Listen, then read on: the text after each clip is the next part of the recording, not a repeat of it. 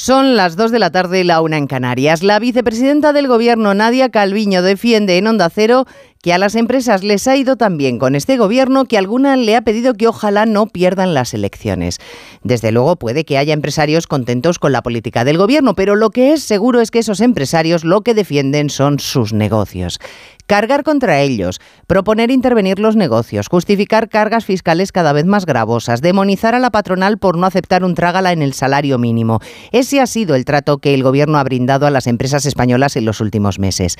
No se trata de que haya que tragar con todas las prácticas de una compañía solo por el hecho de que crea empleo. Pero precisamente porque son las que dan puestos de trabajo, es innecesario y poco inteligente convertirlas en la diana de las estrategias electorales de los partidos.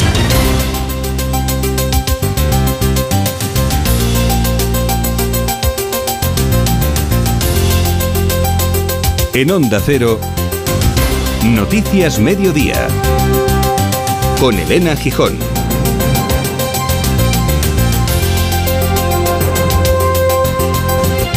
Buenas tardes. La intención de Ferrovial de trasladar su sede a Países Bajos sigue revolviendo al Gobierno. Unidas Podemos va a presentar en el Congreso una iniciativa para prohibir a las empresas que hayan recibido ayudas públicas marcharse de España.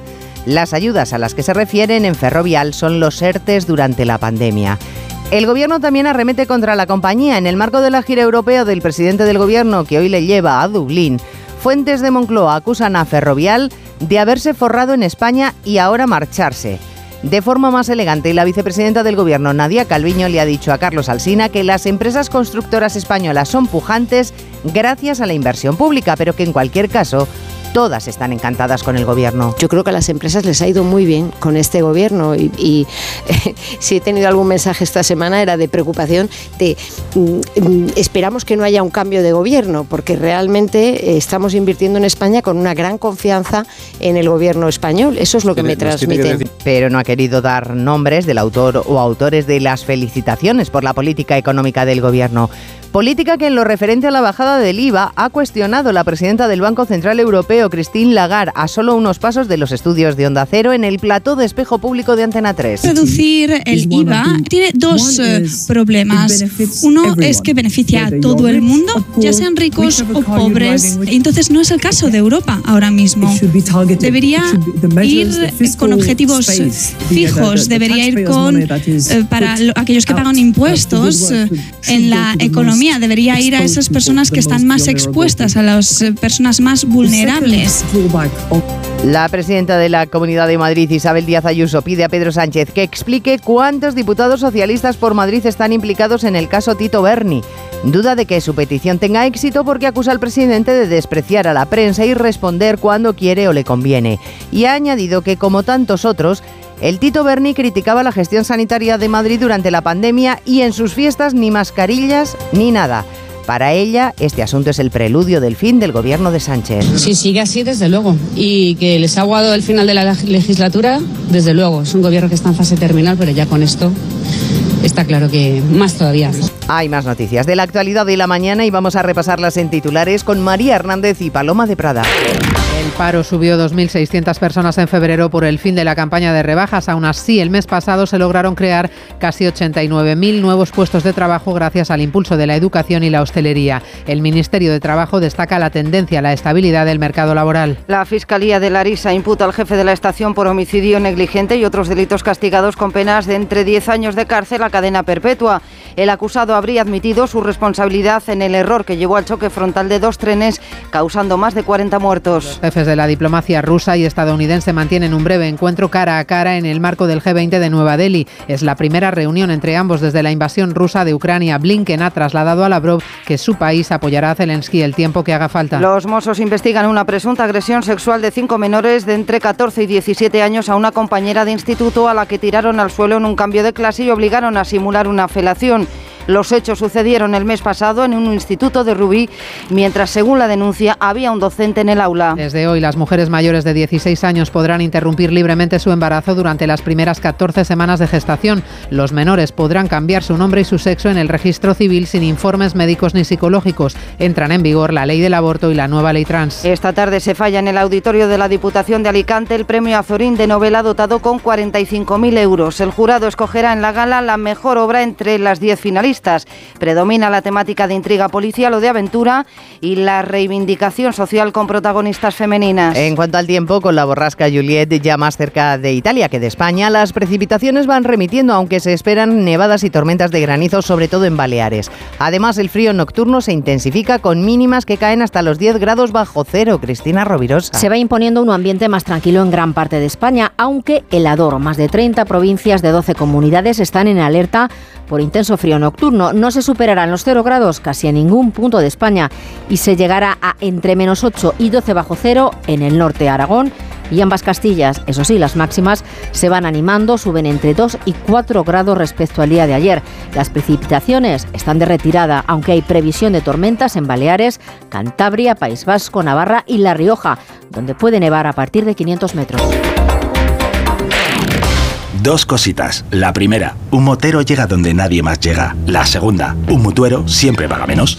Vente a la Mutua con tu seguro de moto y te bajamos su precio sea cual sea. Llama al noventa y uno, cinco cinco cinco, cinco cinco cinco cinco. noventa y uno, cinco cinco cinco, cinco cinco cinco cinco. Por esta y muchas cosas más, vente a la Mutua. Condiciones en Mutua punto es.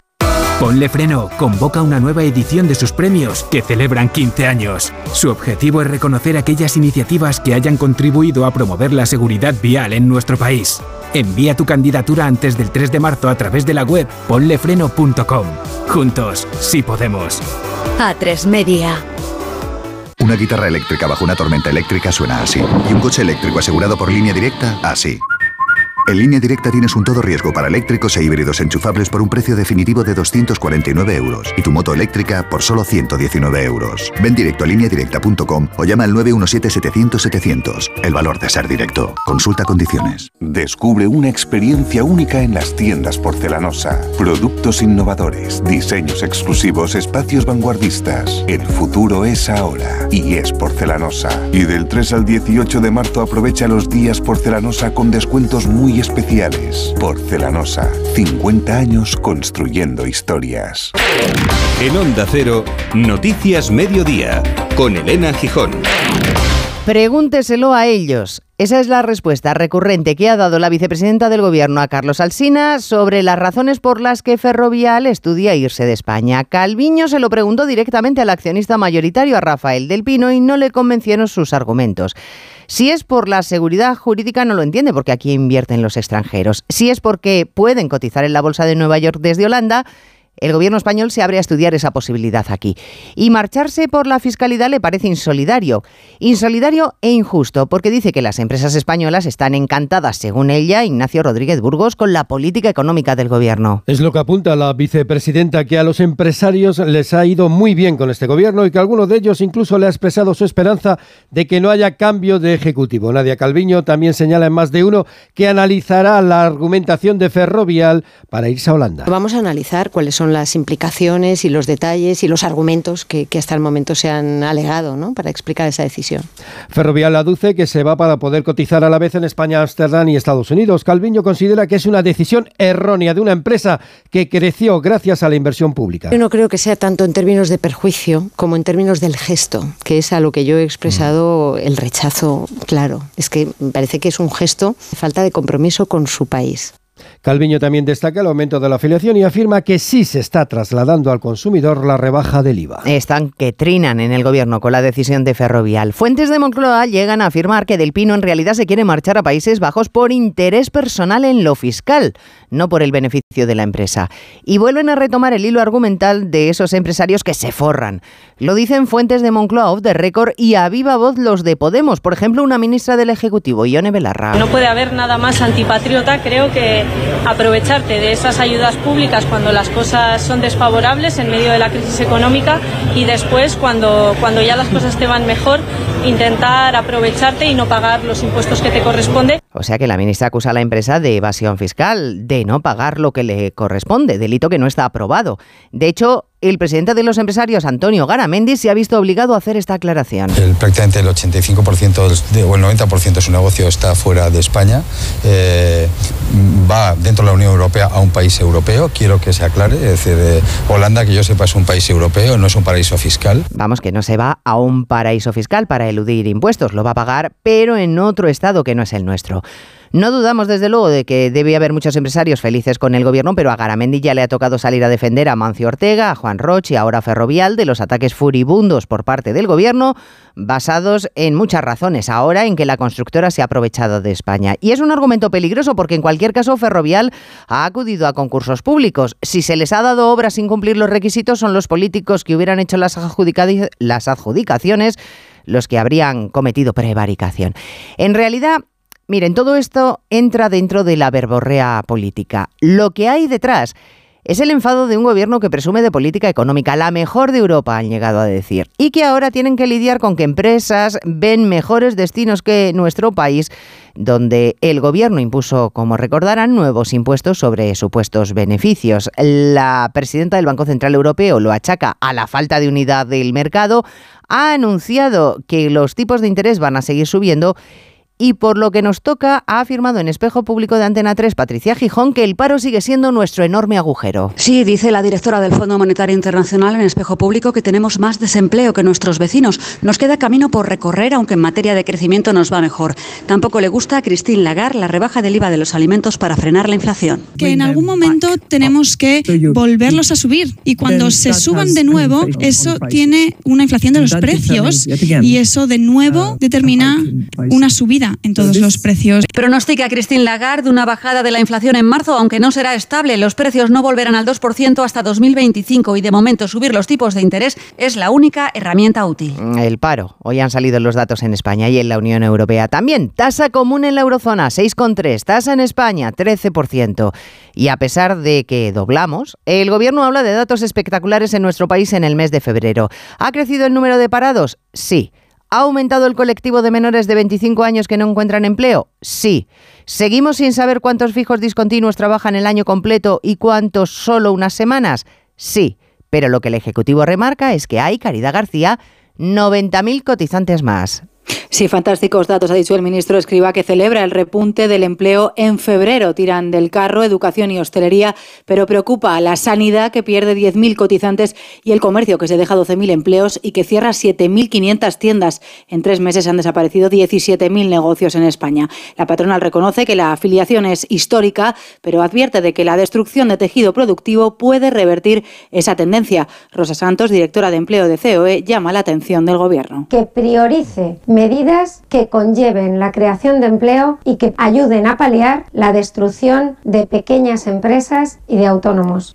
En desempleo, el Gobierno justifica la subida por la incorporación de casi diez mil personas al mercado laboral. El paro registrado sigue por debajo de los tres millones, aunque a finales de enero doscientos treinta mil fijos discontinuos que figuran como ocupados en las estadísticas de trabajo pasaron a inactividad. Ocupados, aunque no sabemos si lo estaban durante todos los días del año. Bueno, mal, muy mal lo tienen los jóvenes en España. El empleo se les resiste y, por tanto, sus ingresos. Y cuando obtienen un puesto de trabajo, superar el salario mínimo es casi heroico. Heroico. Así que pensar en vivienda ya ni les cuento, una quimera. Porque los precios del alquiler no paran de subir. Hoy, uno de los portales en los que se hacen más búsquedas de pisos ha confirmado, Jessica de Jesús, que en febrero los alquileres se han encarecido un ocho coma siete por ciento, y eso es un máximo histórico. Hasta los once coma siete euros el metro cuadrado, según Idealista, o lo que es lo mismo, un piso, por ejemplo, de noventa metros cuadrados habitables saldría a mil cincuenta y tres euros al mes. Son treinta y siete las capitales que han experimentado este febrero las subidas de precios. Incrementos que se han notado sobre todo en Huesca, donde las rentas subieron un nueve coma seis por ciento, Zamora o Jaén. Aunque Barcelona sigue siendo la capital con los alquileres más caros. Francisco Iñareta es el portavoz de Idealista. En la ciudad de Barcelona, el crecimiento interanual sigue siendo superior al veinte por ciento, a pesar de haber caído un uno coma siete por ciento en este mes de, de febrero. En Madrid sigue la misma línea, con un incremento mensual del cero coma cinco por ciento y la tasa interanual se acerca al once por ciento. Y a pesar de que las subidas de precios vayan moderándose en los últimos meses, todavía es pronto, asegura, para confirmar un cambio de tendencia. Empresas que piensan en marcharse de España, los precios que no consiguen contenerse a pesar de la bajada del I V A, que por otra parte a Lagarde no le parece la mejor solución, campeones europeos de paro y en particular del juvenil. Miren, tenemos suficientes problemas y llegó el Tito Berni, sus mordidas, sus fiestas en pandemia, sus celebraciones en prostíbulos. Resulta que ni él ni su sobrino son los únicos del gobierno socialista canario involucrados en la trama, según consta Eva Llamazares en el sumario. Comenzando por Conrado Domínguez, conocido ya en la crónica de tribunales por su implicación en el caso Mascarillas de Canarias. Este socialista ocupó la dirección del Servicio Canario de Salud y constan en el sumario al que ha tenido acceso Onda Cero una serie de contactos con el mediador Tacoronte y al menos una empresa de la trama, al dueño de la que sería Montes de Oca le habían impuesto una sanción.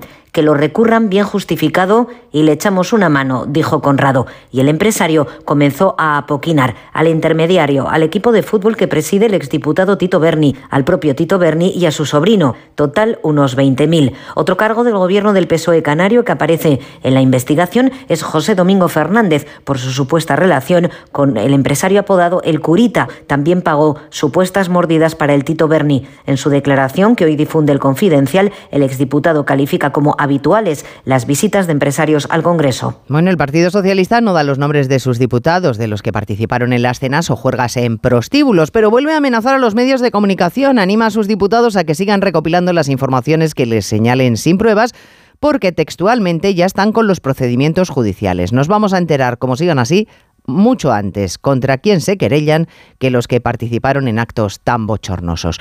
La presidenta de la Comunidad de Madrid ha subrayado esta mañana que este es uno de los últimos coletazos de un gobierno agónico, mientras que el coordinador del partido, Elías Bendodo, se fija en que la frase ¿qué más da?, repetida una y otra vez por el portavoz socialista en el Congreso, Pachi López, cuando se le pregunta por los nombres de los participantes, nos retrotrae a la imagen del Partido Socialista cortijero, del partido José Ramón Arias, que piensa que puede hacer lo que quiera porque es el dueño de la finca. Y es que cada día que pase se van conociendo más datos, el gobierno debe dar muchas explicaciones y no apoyarse en el silencio, sobre todo Pedro Sánchez, al que los populares se han dirigido directamente pidiéndole que cuente desde cuándo tuvo noticias de este caso, si ha maniobrado para pararlo, qué investigación interna hecho y qué contratos ha llevado la trama corrupta. Para el coordinador del P P, Elías Bendodo, el silencio que mantiene le acabará devorando. Sánchez tiene que dar, una vez más, muchas explicaciones y pedir perdón, porque esta trama corrupta, que se gastaba el dinero de todos en prostitución y cocaína, operaba muy cerquita de su escaño en el Congreso de los Diputados.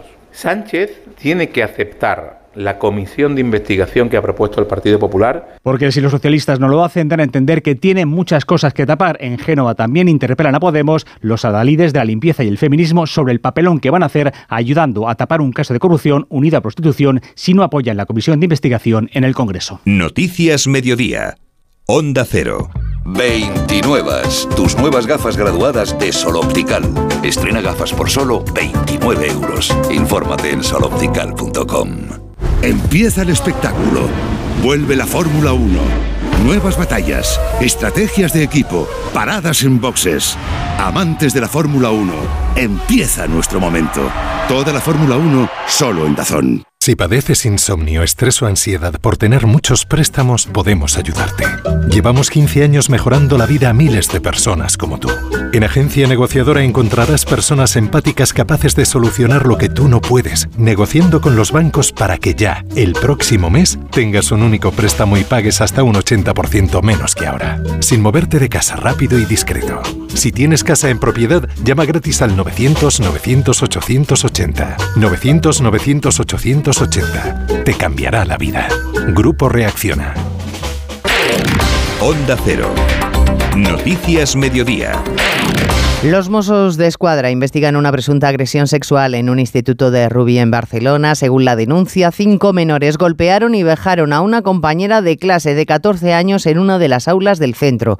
Los supuestos agresores fueron detenidos y puestos después en libertad con medidas cautelares. Onda Cero Barcelona, Albert Postils. Todos los implicados son alumnos de tercero de la ESO de este instituto. El pasado dos de febrero, los cinco menores de entre catorce y diecisiete años habrían llegado a acercar sus genitales a la cara de la víctima, de catorce años. La madre de la afectada denunció los hechos y los Mossos detuvieron a los cinco chicos días después. Tras pasar a disposición del juzgado de menores, han quedado en libertad con cargos. La policía catalana está haciendo un seguimiento y un acompañamiento de la víctima en la gestión del caso. No hay pediatras suficientes en España. Medio millón de menores no tiene médico asignado en atención primaria, según la Asociación Española de Pediatría. Un agujero importante, especialmente en Cataluña, Navarra, Madrid y Asturias, comunidades con el mayor porcentaje de plazas sin cubrir. Concha Sánchez Pina es la presidenta de la asociación. Cuando el pediatra no está, las familias no están tranquilas porque tienen que ir a que vea a su hijo al hospital una persona que no conocen.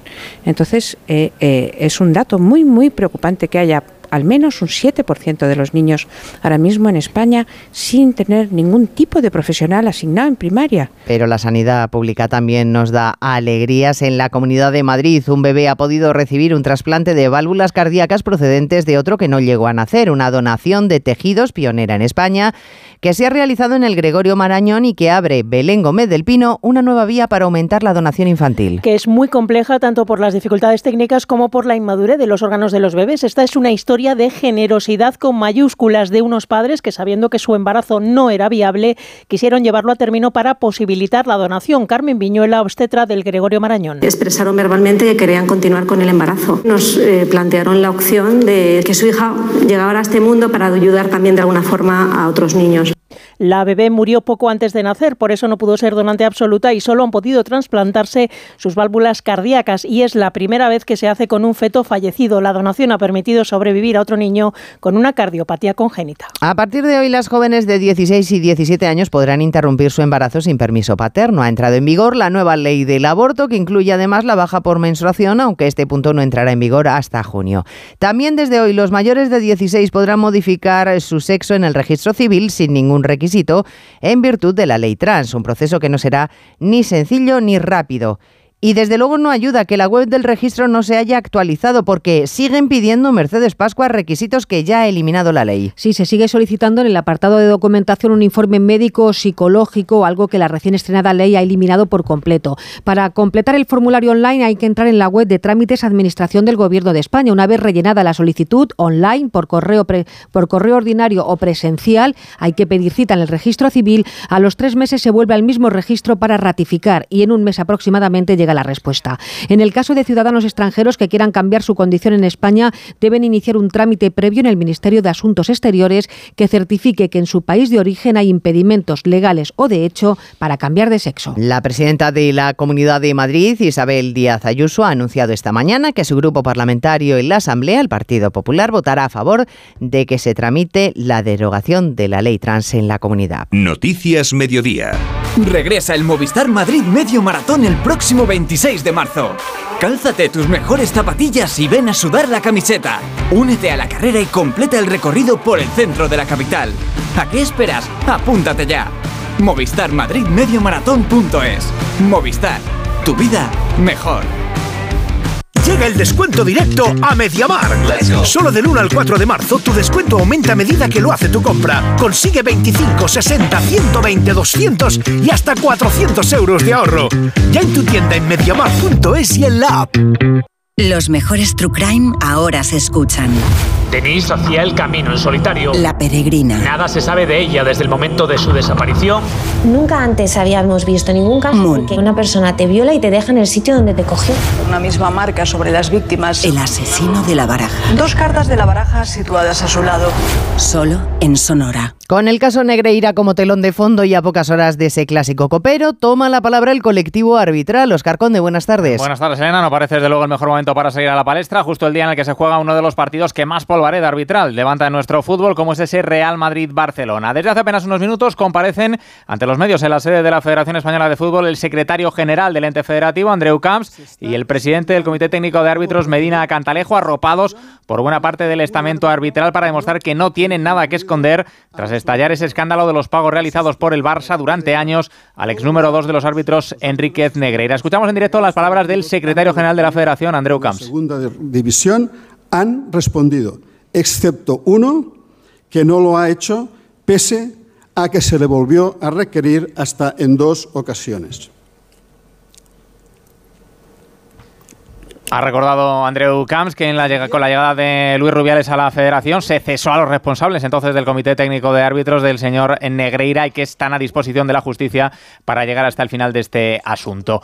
Un Comité Técnico de Árbitros que curiosamente ha relegado para esta jornada a Estrada Fernández tras presentar la semana pasada esa querella contra Negreira. El colegiado catalán, árbitro V A R específico, solo será este fin de semana asistente de V A R en dos partidos. Al margen del caso Negreira, la otra polémica arbitral de las últimas horas la protagoniza el Cádiz, que ha decidido acudir al T A D para solicitar la repetición parcial de su partido de la jornada diecisiete ante el Elche y la suspensión temporal de la Liga hasta que se resuelva este expediente. Hay que recordar que el Elche empató en aquel partido en una jugada que se inició en fuera de juego, que el V A R pasó por alto, un error que incluso luego pidieron disculpas los árbitros. En Radio Estadio Noche, el presidente del Cádiz, Manolo Vizcaíno. No ha pasado antes nunca. Se ha reconocido que no se han seguido los protocolos y al no seguirlo pues se ha cometido un error, en este caso negligente, que es el que ha provocado que el Cádiz de momento tenga dos puntos menos de lo que de- debería tener. Nosotros llevamos razón al ciento cincuenta por ciento. Es reparable el daño. Creo además que es bueno para la propia credibilidad del fútbol y, de, y del arbitraje. En lo meramente futbolístico, las miradas hoy puestas en el Bernabéu, en ese Real Madrid-Barcelona, ida de las semifinales de la Copa del Rey, que podrán seguir en el Radio Estadio de Onda Cero desde las ocho y media, sin Mendy ni Álava.